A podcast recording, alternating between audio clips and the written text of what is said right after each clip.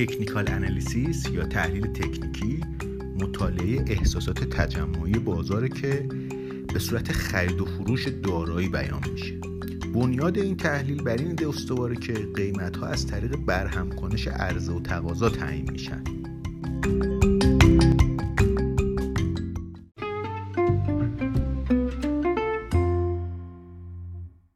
قیمت بازار در هر لحظه عرضه و تقاضا رو به تعادل میرسونه.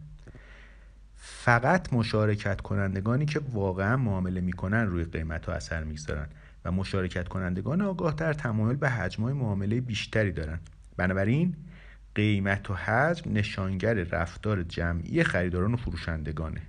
یه پیشفرز اساسی تحلیل تکنیکی اینه که قیمت های بازار بازتاب دهنده رفتار منطقی و غیر منطقی سرمایه گذار هستند.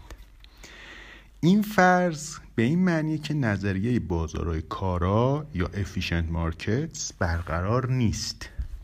بازارهای کارا رو بعدا به صورت مفصل توی مبحث ایکویتی یا سهامسان توضیح میدم. ولی مشخصا بازار کارا مبتنی به رفتار منطقی سرمایه گذارانه. تحلیل های تکنیکی معتقدن که رفتار سرمایه گذار تو روندها و الگوهایی که تمایل به تکرار دارن منعکس میشه و میشه اونها رو شناسایی کرده و برای پیش بینی قیمت ها مورد استفاده قرار داد. تحلیل تکنیکی خیلی وقتا می‌تونه در تناقض با تحلیل بنیادی باشه که تلاش می‌کنه ارزش ذاتی یک دارایی رو در بیاره. در حالی که تحلیل تحلیل بنیادی یک بنگاه از صورتهای مالی و سایر اطلاعات برای تحلیل وضعیت مالی و ارزش اون بهره می‌گیره تحلیل تکنیکی فقط از داده های قیمت سهام و حجم معاملات برای تصویر کردن قیمت هدف استفاده می‌کنه. تحلیل تکنیکی درگیر تشخیص دلایل خریداران و فروشندگان نیست و فقط درگیر معاملاتیه که اتفاق افتاده.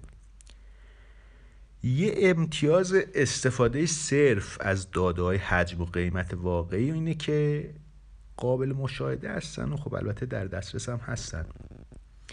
بیشتر داده های مورد استفاده تو تحلیل بنیادی تابع یه سری مفروضاتی هستن که ممکنه برای همه دارایی ها مثل ارزها و کالاسان ها تو پرانتز کالاسان رو برای کمودیتی در نظر گرفتم. خب در دسترس نباشه این اطلاعات. ولی با این حال این به این معنی نیستش که تحلیل تکنیکی خود به خود واقع گرایانه است. هر دو نوع تحلیل تکنیکال و فاندامنتال احتیاج به یه قضاوت ذهنیت گرایانه یا subjective دارن. امتیاز دیگه تحلیل تکنیکی اینه که قابل اعمال به قیمت دارایی‌هایی که جریان نقدی تولید نمی کنند. یعنی بهره یا سود تقسیمی نمیدن. مثل همون کالاسان ها.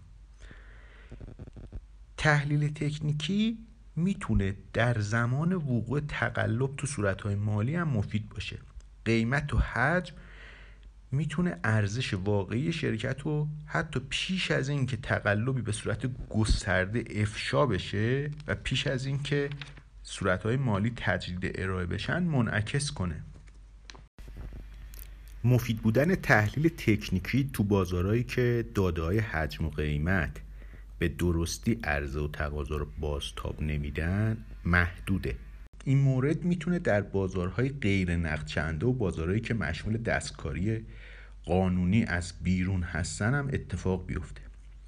دستکاری قانونی مثل دخالت بانک مرکزی تو بازار ارز. یه مثال دیگه بزنم.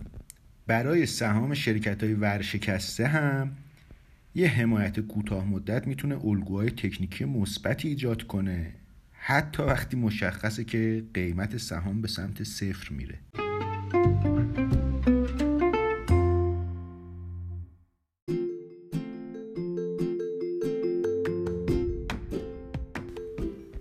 سلام دوستان. چیزی که شنیدید قسمتی از ترجمه فصل 54 کتاب شویزر نسخه 2022 درباره تحلیل تکنیکی بود که برای بورسیه های پادکست تهیه کرده بودم.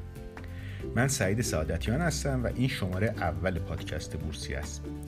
سعی من تو این پادکست معرفی ساده بعضی از مفاهیم اصلی سرمایه گذاریه من سعی می‌کنم تا حد امکان مباحث رو به گونه ای که اصل مطلب و مفهوم از دست نره ساده سازی کنم و در اختیار شما قرار بدم. هدف اصلی من فعلا توی این ارائه ها آموزش مباحث اساسی کتاب های آزمون CFA برای اونایی هست که می‌خوان مدرک این حوزه رو بگیرن یا علاقه دارن دانش قابل اتکایی تو حوزه بازار سرمایه کسب کنن. امیدوارم بتونم به افرادی که لازم دارن این مباحث رو به صورت ارزون تر و فارسی در اختیار داشته باشن یا وقت و سرمایه کافی برای شرکت تو کلاس ها ندارن کمکی کرده باشن.